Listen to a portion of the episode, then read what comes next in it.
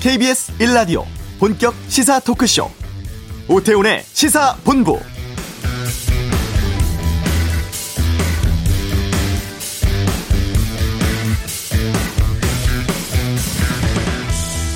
지난 2019년 12월 중국 우한에서 코로나19 최초 확진자가 나옵니다. 그리고 오늘 전 세계 누적 확진자가 1억 명을 넘어선 것으로 집계됐습니다.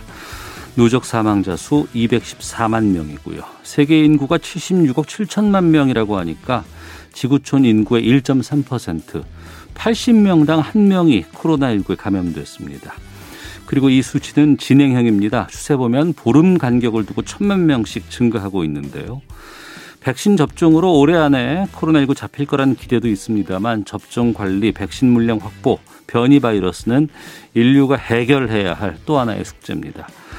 우리 지금까지 잘 해오고 있습니다. 질병청은 백신 접종 통해서 올 11월까지 집단 면역 만들겠다는 구상인데요. 이 코로나19와의 긴 싸움 꼭 이겨내야겠습니다. 오태훈의 시사본부 고 박원순 시장의 성적 언동이 성희롱이라는 인권위 결정 나왔습니다. 이슈에서 알아보겠습니다. 김학의 전 차관 출국 금지 관련 수사 논란 양변의 이열지열에서 다루고요. 2부 정치화투 코로나 피해 관련한 손실보상제 4월 보궐선거 관련 각당 상황 등 정치권 이슈에 대한 다양한 의견 듣겠습니다. 권용주의 차차차 SK이노베이션과 현대차 간의 시장 경쟁에 대해서 알아보겠습니다. 오태훈의 시사본부 지금 시작합니다.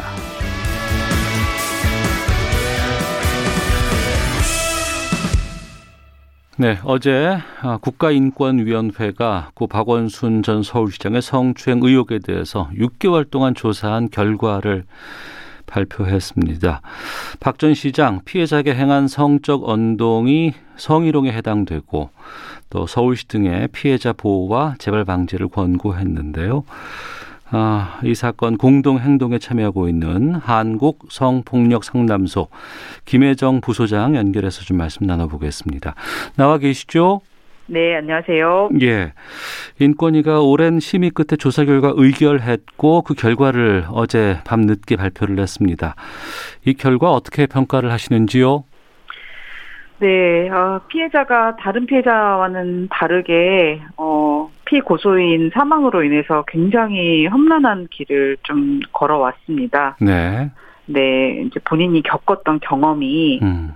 그러한 어, 성희롱, 어, 성적인 언동, 부적절한 직장 내에서 이루어지지 말아야 될 행동들이 있었다라고 하는 것 때문에 네. 피해자는 굉장히 어, 안도했고 또 음. 더불어서 제도적 개선에 대해서 많은 권고가 이루어졌는데 굉장히 필요하고 어, 사회가 나아졌으면 좋겠다라고 하는 그런 심정을 밝혔습니다. 네, 결과 발표 나고 나서 피해자와는 뭐 입장 같은 걸 들으신 게 있습니까?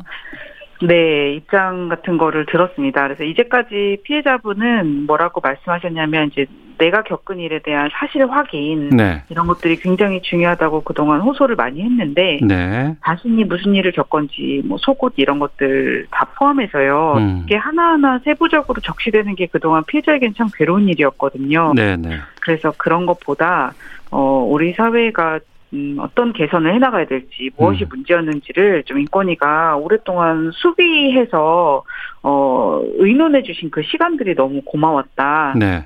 네, 이런 시간들이 너무 중요한 것 같다. 이런 얘기들을 해주셨습니다. 어, 피해자가 그동안 여러 어려움을 토로했었는데, 네. 그래도 이번 인권위 결과 발표가 좀 위안이 됐군요. 네, 일단은, 네, 일, 어, 일상으로 이제 일터로 복귀를 해야 되는데요. 예. 네, 그 시작이 아닐까 생각이 됩니다. 예. 이 의혹 불거지고 나서 여러 기관 또, 또, 어, 이런 단체 쪽에서 조사 같은 것들이 이루어졌습니다. 네. 보면은 경찰이 있었고, 검찰 쪽 법원, 뭐 인권이 각각 이 기관들에서 조사를 했고, 이 조사된 결과를 내놨는데, 좀 많이 차이가 있거나 아니면은 좀 다른 부분들이 있습니다. 이 부분을 좀 어떤 내용들의 발표가 있었는지를 좀 정리해 주시겠어요? 네. 원래는 피해자는 자신이 겪은 강제추행 그리고 업무상 추행, 통신매체 이용난 이 세 가지를 고소했습니다. 원래 이것만 진행되면 되거든요. 네네. 네, 그런데 이것이 이제 공소권 없음처럼 수사가 약간 멈춰졌던 게 하나가 있었고요. 예. 이러다 보니까 제3자가 방조한 거 아니냐, 주변인들의 문제가 있다라고 하면서 제3자가 고발을 했습니다. 네. 네, 이 건이 있었습니다. 이두 음. 가지가 이제 경찰 발표의 어떤 주요한 내용이었 고요. 네. 그다음에 이 도대체 이 시장이 왜 죽은 것이냐, 음. 이 피해자가 고소했던 것이 귀에 들어간 것이 아니냐.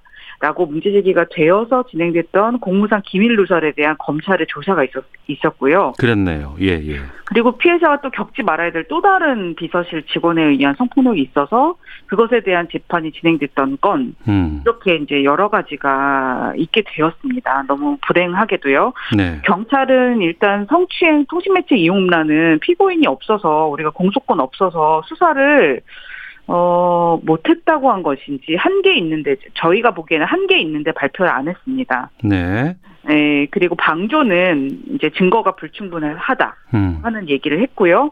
검찰은 공무상 기밀 누설은 없었다. 그러나 어, 여성단체 대표를 통해서 네. 국회의원을 통해서 전달된 이런 어, 그날에 이렇게 긴박했던 어떤 타임라인을 공개한 게 있었습니다. 어. 그래서 일정 부분의 그날의 어떤 현장들을 저희가 좀 그려볼 수 있었고요. 예. 또 다른 비서실 직원 사건에서 이 사람이 이거는 박원순 시장에 의한 트라우마인데 음. 내가 일으킨 사건으로 인한 치상이 아니다라는 주장을 했거든요. 네네. 여기에 대해서 확인을 하면서 재판부가 박 시장에 의한 어떤 성추행으로 인한 스트레스가 분명히 있었던 것으로 보인다. 어. 그러나 당신에 의한 사건도 있었 다라고 확인을 해주는 과정에서 이런 언급이 있었습니다. 네. 네, 이렇게 각각이 펼쳐졌습니다. 예. 어, 좀 긴 시간 동안 다양한 기관에서 발표가 나오고 하다 보니까 좀 어, 혼란스럽기도 하고 또 어떤 분들은 이걸 다 이해하면서 따라가기가 쉽지 않았던 부분들도 좀 있겠습니다만. 네, 맞습니다. 한편으로는 또 피해자가 존재하는 사건에 대해서 이 기관마다 좀 다른 판단들이 나오는 이유는 그래도 쭉 이것을 어, 계속해서 좀 함께 해 오셨던 입장에서 왜 그렇다고 보세요?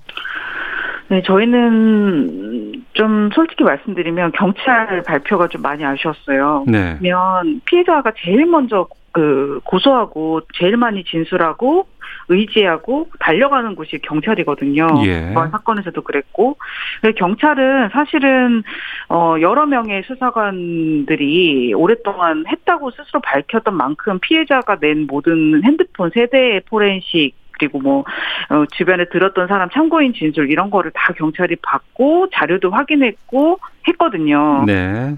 이것에 대해서 좀 밝혀 주었으면 좋겠는데 네. 어 이것에 대해서는 언급을 하지 않았습니다. 그리고 그냥 공소권 없었다라고 어. 처음에 애초부터 예상됐던 상황을 좀 반복했거든요. 예, 예. 네, 그래서 이것이 어떻게 보면 이 발표 이후에 바로 전 비서실장들이 허위 아니냐, 허위 고소 아니었냐라는 그런 얘기까지 바로 했기 때문에 네. 어, 혼란이 좀 가중됐다고 생각이 되고요. 음. 어, 많은 피해자들이 처음에 달려가는 경찰서에서 확보하는 되게 수많은 그런 기초 자료들 네. 이것이 되게 중요한 것이라는 점에 대해서 음. 좀 네, 저희는 기대를 많이 했고 어, 이거에 대한 경찰의 발표에는 되게 아쉬움이 많았습니다. 네, 아쉬움 많다고 하셨습니다만 앞서서도 좀 그 부분을 지적해 주셨는데 경찰이 발표할 내용은 갖고 있음에도 불구하고 그렇게 발표하지 않는 이유는 단지 공소권 없음 때문일까요? 어떻게 보세요?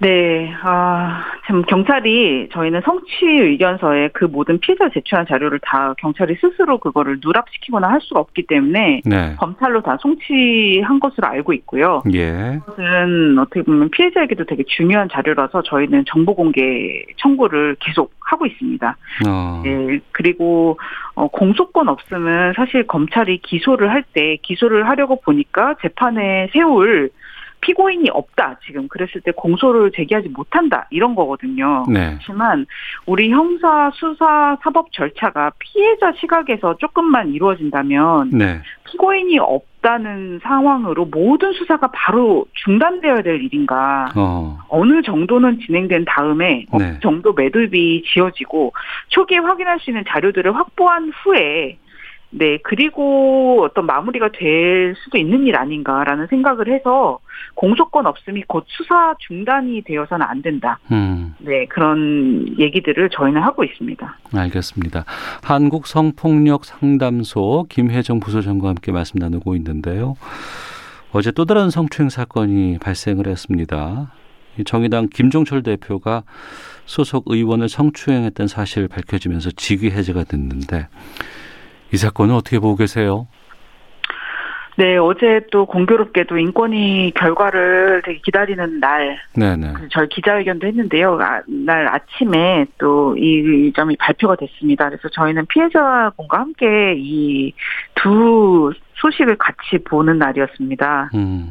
어, 피해자분은 여러 가지 생각이 드셨는데, 일단은, 아, 나도 초기에, 어, 이렇게 조사받고, 어, 또 인정받고 또 사과하고 뭐 사퇴한다든지 여러 책임을 또 그 통감하고 이러는 결과를 바랬었다. 나도 이렇게 진행되길 바랬었다. 네. 라는 얘기를 많이 하셨습니다. 음. 네, 그리고 또 다른 측면으로는 아 정치 어권에서 있었던 이런 반복되는 문제에 대해서 어, 더불어민주당에서도 책임을 좀 많이 통감했으면 좋겠다. 근데 어제 더불어민주당은 정당의 네. 입장을 내면서 음. 국민들이 경악하고 있으니까 네. 운용해야 된다라고 하는 입장을 냈거든요. 음. 그래서 이것을 더불어민주당 안에서 일어난 사건에도 적용을 해주면 참 좋을 텐데. 네. 어, 이런 얘기도 했고요. 어, 네, 그런 점도 있었습니다. 예. 그 정의당 내에서 이 사건을 이제 처리하면서 이제 의혹 부분보다는 바로 성추행으로 이제 사건이 결정이 나고 발표가 나는 이런 그 일련의 과정이 있지 않습니까? 이 부분은 어떻게 보고 계세요? 네, 이 부분을 그렇게 발표할 수 있었던 것은 되게 빠르게 조사를 진행을 했기 때문이고, 네. 조사하는 과정에서 그 문제 제기된 대상 음. 어, 당 대표였죠. 어, 이 사람이 했던 행위에 대해서 이제 상세하게 물었을 것이고, 네. 그것이 왜 성추행일 수 있는지에 대해서 정확한 이해가 이루어졌기 때문에 이것에 대해서 인정하는 상태에서, 음. 이게 아니라 결정된 상태에서 어, 어떤 발표가 이루어질 수 있었다고 생각이 됩니다. 빠른 조사, 는 여러 가지 중요한 역할을 하게 된다는 점을 좀 생각하게 됩니다. 알겠습니다. 근데 이제 이 부분을 좀 여쭤볼까 싶은데요. 어제 그 정의당 김종철 대표가 사죄를 하고 사실 밝혀지면서 직위 해제가 됐습니다. 네. 그리고 이제 이 이후로 형사 고소하지는 않겠다는 지금 입장인 것 같은데 이 부분은 어떻게 판단하시는지요? 고소를 하지 않는다는 점에서 이제 많은 분들이 어, 질문을 하시더라고요. 예, 예. 어, 서울시장 사건 같은 경우에도 지금 인권위 그리고 뭐 제3자가 감사원 청구도 하셨고 네. 어, 그리고 피해자는 지난 오랜 기간 동안 주변에 호소한 그런 면이 있었고요. 예. 피자 고충, 그러니까 여러 가지 형태로 피해자들을 말하시는 거거든요. 아. 그리고 고소가 어, 고소 기한이 있습니다. 이거는 피해자의 선택과 결정이 바뀌기도 합니다. 어떤 뜻인 거죠, 그게? 어, 처음에는 고소를 생각을 했다가 나중에 네. 문제가 굉장히 잘 해결되면 음. 내가 법적 절차보다는 네. 어떤 우리 조직 내 해결을 하겠다라고 어. 때도 있고요. 예, 예. 반대로 나는 이렇게 사과를 하고 음. 어떤 개인적인 인간적인 절차를 진행하려고 했는데 이게 안 됐을 때 네. 고소를 나중에 결심하기도 하고 아. 내가 쓸 수 있는 어떤 제도적인 안내가 이루어져야 되고 예. 그래서 가장 나의 존엄함 그리고 진실 이런 것을 좀 밝힐 수 있는 방식을 피해자는 찾아가게 되는 여정이거든요. 예, 예. 네, 그렇기 때문에 어떤 방식을 취하지 않으면 안 되고 이것을 다른 사람들이 판단하기보다는 음. 피해자가 왜 그런 선택을 했는가 그리고 피해자 선택이 잘 실현되는지를 같이 지켜보고 그것이 이루어질 수 있도록 같이 응원하는 거 네. 그리고 그것이 잘 이루어지지 않았을 때 피해자가 하게 된 또 다른 선택을 또 같이 음. 확인하는 거 이런 과정이 필요하다고 생각됩니다. 네. 정치권에서 계속해서 지금 이러한 성 관련 사건들이 이어지고 있지 않습니까? 네. 이건 왜 그렇다고 보세요? 어, 우리 사회는 아까 전에 제도가 그래도 많이 갖춰왔던 사회라고 말씀을 드렸는데요. 예, 예. 예 지금은 어떤 장, 그 사업자라든지 아니면 공공기관 장, 이런 사람들에게 이제 관리 감독의 책임이 있거든요. 네. 그러나 이 사람들에게 어떻게 보면 가장 권한이 큰 겁니다. 음. 어, 그 큰 권한으로 행사할 때 이것을 누가 견제할 것인가는 제도적인 공백이 먼저 존재하는 게 맞고요. 예. 그리고 특히 이제 선출직 정치인이라고 했을 때는 네. 내 뜻을 펼치고 인기, 지지도 같은 것을 계속 높여가고 이것을 위해서 주변 사람들이 그를 계속 옹호해주고 또 이렇게 그 사람에 대한 사회적인 인정과 어떤 인기를 계속 높이는데 일조하게 되는 이런 식의 구조를 띠게 되거든요. 네. 그랬을 때 이 사람이 일으키는 문제를 제기하는 것에 대한 어떤 부담이나 음. 어, 이것이 조기에 제대로 짚어지지 못하고 감춰지고 가려지고 어, 이러는 문제가 되게 많이 생기는 구조가 있는 것 같습니다. 정치 안에서요. 네. 그렇기 때문에 어떻게 보면 사과하고 인정하고 제대로 반성하고 하는 것이 사실은 국민들이 원하는 정말 진솔한 책임 정치다. 라고 하는 선례가 사례가 굉장히 많이 생길 필요가 있습니다. 네. 어제 장혜영 의원이 입장문을 냈는데요. 네. 어, 좀 눈에 띄는 부분이 있습니다. 그토록 그럴듯한 삶을 살아가는 수많은 남성들조차 왜 번번이 눈앞의 여성을 자신과 동등하게 존엄한 존재로 대하는 것에 이토록 처참히 실패하는가. 이 메시지가 좀 커 보이더라고요. 네. 맞습니다. 어, 저도 그 문구를 보고 또 피해자분도 그 문구를 보고 이제 많은 분들이 너무 고마운 그런 말씀이었습니다. 어, 피해자들은 사실 뭐 강제추행이다, 뭐 통신매체 이용 음란이다, 어떤 죄명을 형사적인 죄명을 말씀하시게 되는 것이 있지만 네. 사실은 나도 동등하고 존엄한 사람인데 음. 이것에 대해서 침해된 점에 대해서 아주 정확하게 느끼고 그 현실, 그 공기, 그때 그 반복되는 그 문화, 분위기 이런 것들이 정확하게 있는 거거든요. 네. 그런데 이 점에 대해서 이야기를 해왔던 것인데 이게 무슨 행위냐, 어떤 증거가 있냐, 그럼 이 말은 괜찮다는 거냐라고 피해자의 말을 그대로 듣기보다는 오히려 축소하거나 굉장히 사소화하는 그런 반응들이 많았습니다. 우리 사회에. 네. 그래서 그 지점을 장혜영 의원이 제대로 짚어서 얘기해 주셨다고 생각이 되고요. 피해자는 어떤 겪은, 내가 겪은 어떤 추행이라든지 이런 때뿐만 아니라 그 이후의 반응, 어, 진행되는 과정에서도 내가 동등한 존엄한 시민으로서 대우받기를 바라는 거 이것이 피해자들의 외침이고 또 목소리의 어떻게 보면 핵심이라고 생각이 됩니다. 예.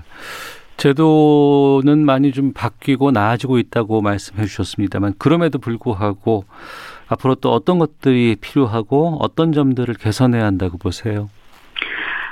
네, 제도는 서울시에도 참 많지 않았습니까? 선진적인 지침이 있었던 곳이었는데요. 어, 매번 나는 예외이거나 아니면은 내가 내 주변 사람들은 되게 예외라고 생각하는 그런 점이 굉장히 많았던 것 같아요. 네. 네. 그리고 2차 피해 이런 것도 많은 사람들이 납, 음, 해서는 안 된 일이라고 생각하지만 또 내 주변에 있는 사건이 있으면 아 이거는 전혀 납득할 수 없고 음. 피해자의 어 피해자 누군지 확인해 봐야겠어 라고 하는 행위를 정당화하는 일이 굉장히 많았습니다. 어, 우리 사회가 가해자가 어떤 위치에 있는 사람이든 차별 없이 합리적으로 동등하게 진행해 달라고 했던 것이 이번 피해자의 목소리였는데요. 어, 제도가 있을 때 그것을 어, 예외 없이 어, 적용하는 것이 우리가 되게 도전해야 될 어, 과제라고 하는 점을 어, 명확히 했으면 좋겠습니다. 그래서 실전이거든요. 네. 실제하는 사건에서 적용되어야지 제도거든요. 음. 네, 이번 사건에서부터 지금 눈앞에 우리가 겪, 같이 겪고 있는 이 사건에서부터 좀 정의로운 실현이 아 이제는 세상이 변화한다라고 하는 느낌이 있어야 제도에 대한 신뢰가 어, 살아 있을 거라고 생각합니다. 알겠습니다. 여기까지 듣도록 하겠습니다. 고맙습니다. 네, 고맙습니다. 네, 한국 성폭력 상담소 김혜정 부소장과 함께했습니다.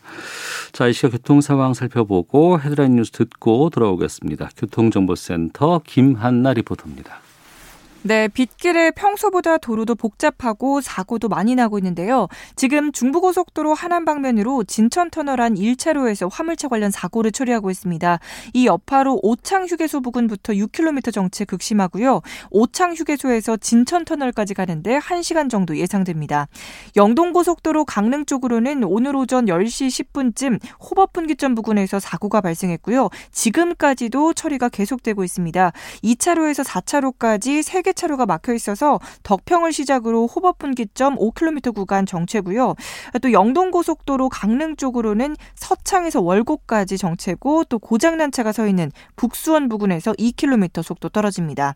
마지막으로 경부고속도로 서울 쪽은 천안 부근 4차로와 갓길에 승용차가 고장으로 서 있어서 주의하셔야겠고요. 기흥 동탄 진출로에서는 소형 화물차 사고를 처리하고 있어서 1km 구간 막히고 있습니다. 이후로도 달래내에서 반포 쪽 정체 감안하셔야겠습니다. KBS 교통정보센터였습니다.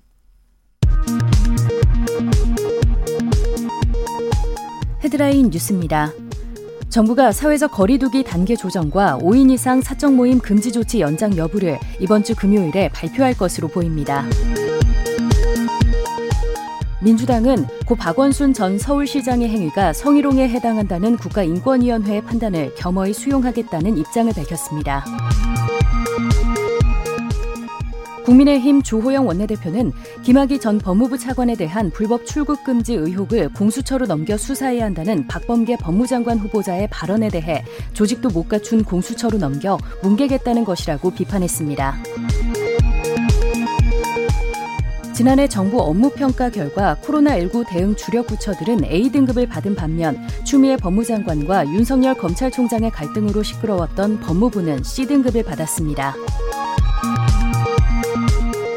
홍남기 경제부총리는 지난해 한국 경제 성장률이 마이너스 1% 역성장한 것을 두고 선진국들보다 역성장 폭이 훨씬 작아 우리 경제가 위기에 강한 경제임을 다시 입증한 결과라고 밝혔습니다.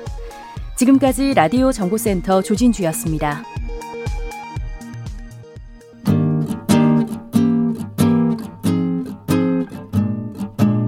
KBS 1라디오 오태훈의 시사본부 여러분의 참여로 더욱 풍성해집니다. 방송에 참여하고 싶으신 분은 문자 9730번으로 의견 보내주세요. 짧은 문자는 50원, 긴 문자는 100원의 정보 이용료가 붙습니다. 애플리케이션 콩과 마이케이는 무료고요. 시사본부는 팟캐스트와 콩, KBS 홈페이지를 통해 언제나 다시 들으실 수 있습니다. 많은 참여 부탁드려요. 네, 사회를 뜨겁게 달군 이슈를 다뤄보는 시간입니다. 양변의 이열지열 양지열 변호사 나오셨습니다. 어서 오세요. 네, 안녕하세요. 예. 법무부와 검찰, 검찰과 법무부 간의 뭐 충돌, 갈등 여러 번 있었습니다. 네. 그리고 이번에 새로운 라운드가 또 펼쳐지는 것 같은데 김학의 전 차관의 불법 출국 금지 관련된 의혹을 수사를 검찰이 하고 있고 음. 이거와 관련해서 법무부를 압수수색하기도 했고 네. 또 법무부 출입국 심사과 직원들을 소환해서 지금 조사를 했습니다. 근데 법무부에서는 이 의혹 제기한 공익 제보자를 고소하겠다는 지금 이 입장도 나왔거든요. 예. 이거 어떻게 된 거예요? 그래서 저도 이걸 어디서부터 어떻게 말씀을 드려야 될까? 일단 어, 문제가 되고 있는 사안을 좀 거슬러서 보시면 네.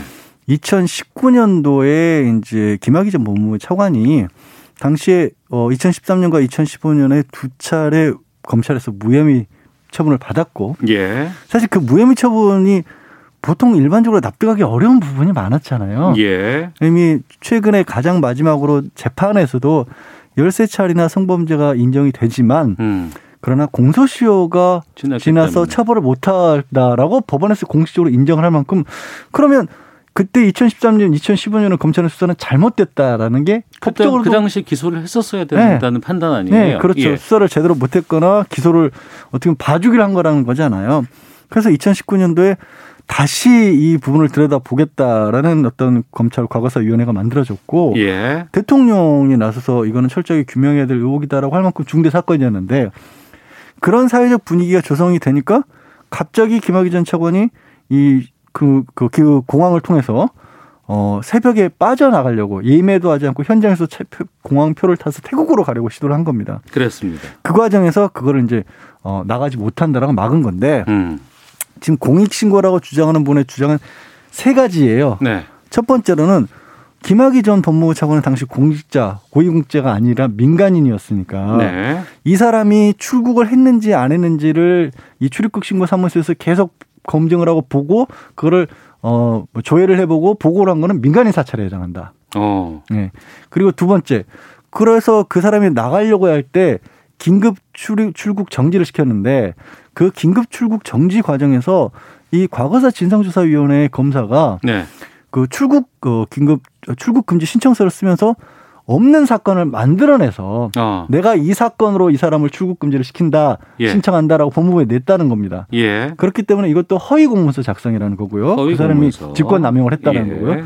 세 번째로 그래서 그런 문제점이 있는 부분들을 당시에 안양지청에서 검찰에 수사를 하려고 했는데 음. 대검찰청의 반부패 수사부에서 이거를 막았다. 네. 라는 그 세 가지를 지금 신고를 한 겁니다. 예. 한 번에 이루어진 건 아니고 음. 순찰을 두고 그렇게 신고를 한 건데 이 신고를 한 사람은 누구예요? 어 누군지 특정은 안 되고 이게 뭐 누구냐를 놓고도 지금 말은 있지만 네. 이 언론의 일부 문건이 공개가 됐어요. 네. 신고서를 낸 거. 근데 음. 그 작성 양식이라든가 내용을 보면 네.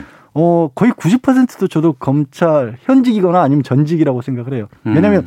그 쓰는 방법이 있잖아요. 네네. 네. 우리가 아예 이런 거 법조계에 더군다나 수사기관에 검찰 정도에 종사하거나 음. 아니면 과거에 했더라도 했던 사람이 아니면 이렇게 도저히 못 쓴다. 라는 만큼 딱 그런 어떤 문건 그러니까 이것을 제보했던 공익 제보자라는 사람이 검찰 출신이거나 검찰이거나 검찰 쪽 사람일 가능성이 높다. 지금 더불어민주당 김한규 법률 대변인 같은 경우는 검사라고 지금 밝혔습니다. 네. 현직 검사라고 확인을 확인했다라고 주장하고 있습니다. 예, 제보한 내용을 보면은 민간인을 사찰한 것이고 음. 허위 공문서를 작성했고 음. 또 수사를 방해했다. 수사를 방해했다. 네. 이 부분에 대해서는 근데 민간인을 어떻게 봐야 되는 거예요? 일단 아까 말씀드린 것처럼 김학의 전 차관이라고 하는 게 당시 전 국민이 관심을 가지고 언론도 이, 이 사람이 과연 해외로 나갈 것이냐 말 것이냐를 보고 있었던 상황이었거든요. 네. 그래서 사실은 이 출입국 관리에 관한 지침에 보면 음. 이 공무원이냐 현직이냐 이걸 떠나서 그 정도로 특정 사안에 대해서 관심이 쏠려 있는 주요 사건의 대상자 같은 경우에는 네. 정보 보고를 하도록 돼 있습니다. 어. 법적으로도. 예, 예. 그래서 이건 민간인을 사찰한 거라고 볼 수는 없는 거예요. 없고. 그리고 이 사람이 첫째 고위공직자 출신이었기 때문에 순수하게 민간인이라고 보기도 어렵고 음. 뭐 사찰의 의미가 여러 가지 있겠습니다만 당시 이 공항에 출두하는 과정도 전 언론에 생중계되다시피 네. 했거든요. 네. 어. 기억에 보시면 방송국 카메라 앞에 그대로 서서 네. 사실 이제 앞에 엉뚱한 사람 본인과 비슷하게 비슷한 생긴 사람을 세워놨잖아요. 그리고 예, 예. 뒤에서 숨어서 카메라들을 어. 따라갔던 어. 그런 모습까지 국민들이 다 봤잖아요. 예. 이런 상황에서 민간인 사찰이라고 하는 게 사실은 조금 음, 받아들이기 어려운 측면이 있고 음. 두 번째가 어, 이제 허위 공문서고 직권남용이다. 그러니까 출국 금지를 신청하는 과정에서 없는 사건을 만들어냈다. 네. 이게 근데 이것도 왜 적어도 이걸 검찰이 수사하는 부분이 약간 음, 이해가 안 가는 부분이 뭐냐면 이 김학의 전 법무부 차관이 만약에 형사 사건 피해자라면 네. 명확하게 이 출국 금지를 신청할 수가 있어요 검사가. 어, 예. 근데 그때는 피의자는 아니었어요. 피의자는 아니었다. 네, 법적으로. 네, 네. 예. 그리고 피의자로 만들기도 어려운 상황이었어요. 어. 근데 왜 어려웠냐면 예. 사람들은 다 이 사람이 뭔가 죄를 지었다라고 생각을 하는데 검찰이 두 번이나 무혐의 처분을 해줬잖아요. 그랬죠. 예. 그래서 서류상으로 깨끗한 사람이었던 거예요. 아, 서류상으로 깨끗하다. 법적으로. 예, 예. 그러니까 다들 뭔가 이 사람이 중범죄자다고 얘기를 하고 있고 심지어 나중에 최근에 지금 재판에서도 이 사람이 중범죄를 저지른 부분은 확인이 됐지만 처벌은 어. 못 하더라도 근데 법적으로 검찰이 두 번이나 무혐의 처분을 해줬기 때문에 서류상으로 깨끗했던 겁니다. 그러면 예. 만약에 그 당시에 예. 어, 안 잡고 예. 못 잡고 음. 출국을 했으면 예. 그때는 뭐라고 또 여론이 또 그러니까요. 그 그러면 될까요? 지금 이거를 이 신고한 사람의 어떤 주장을 뒤집으면 네. 나가도록 내버려 뒀어야 된다는 얘기가 되거든요. 그러니까요. 네. 그리고 이 지금 그때 당시에 출국 금지를 한 게 잘못됐다고 하려면 불법이라고 음. 하려면 이런 거 최소한 다른 방법이 있었더라면 그 방법으로 합당한 방법으로 하면 되는데 네. 왜 그걸 취하지 않았느냐라는 정도가 나와줘야 되는데 음. 그게 생각해 볼 수 있는 게 이제 법무부 장관이 그 전에 사전에 네. 직권으로 막았을 수도 있지 않았느냐 음. 이런 정도인 거예요. 근데 법무부 장관이 그때 왜 안 했느냐를 놓고 이제 법적인 의미는 아닌 거고 네. 어, 장관으로서는 직접 본인이 이거를 맡게 되면 현재 검찰 과거사위원회가 이제 막 만들어졌는데 음. 그런 수사에 관여하는 그런 모양새가 될 수도 있는 거고 네. 또 무엇보다도 저 법무부 차관을 지낸 고위직까지 지냈던 인사가 자신이 다시 수사를 받게 된다는 상황에서 바로 출국을 하려고 예상하는 것도 조금 어 어색한 부분은 있었고요. 네. 그때 급박했던 그날 밤의 상황으로 봤었을 때는 딱히 다른 방법이 없어 보인다라는 음. 거였는데 어쨌든 그 과정에서 그때 그 출국 금지를 신청한 검사가 어 자기 이제 법적으로 다퉈지는 부분은 이런 겁니다. 아, 안 되겠다 싶으니까 내 가 내사를 하는 피해자다라고 네. 만든 거예요. 음. 그래서 내사 번호를 임의로 적었, 적었다는 겁니다. 네. 근데 그걸 임의로 적었으니까 그걸 적을 만한 권한이 없는 사람 아니냐.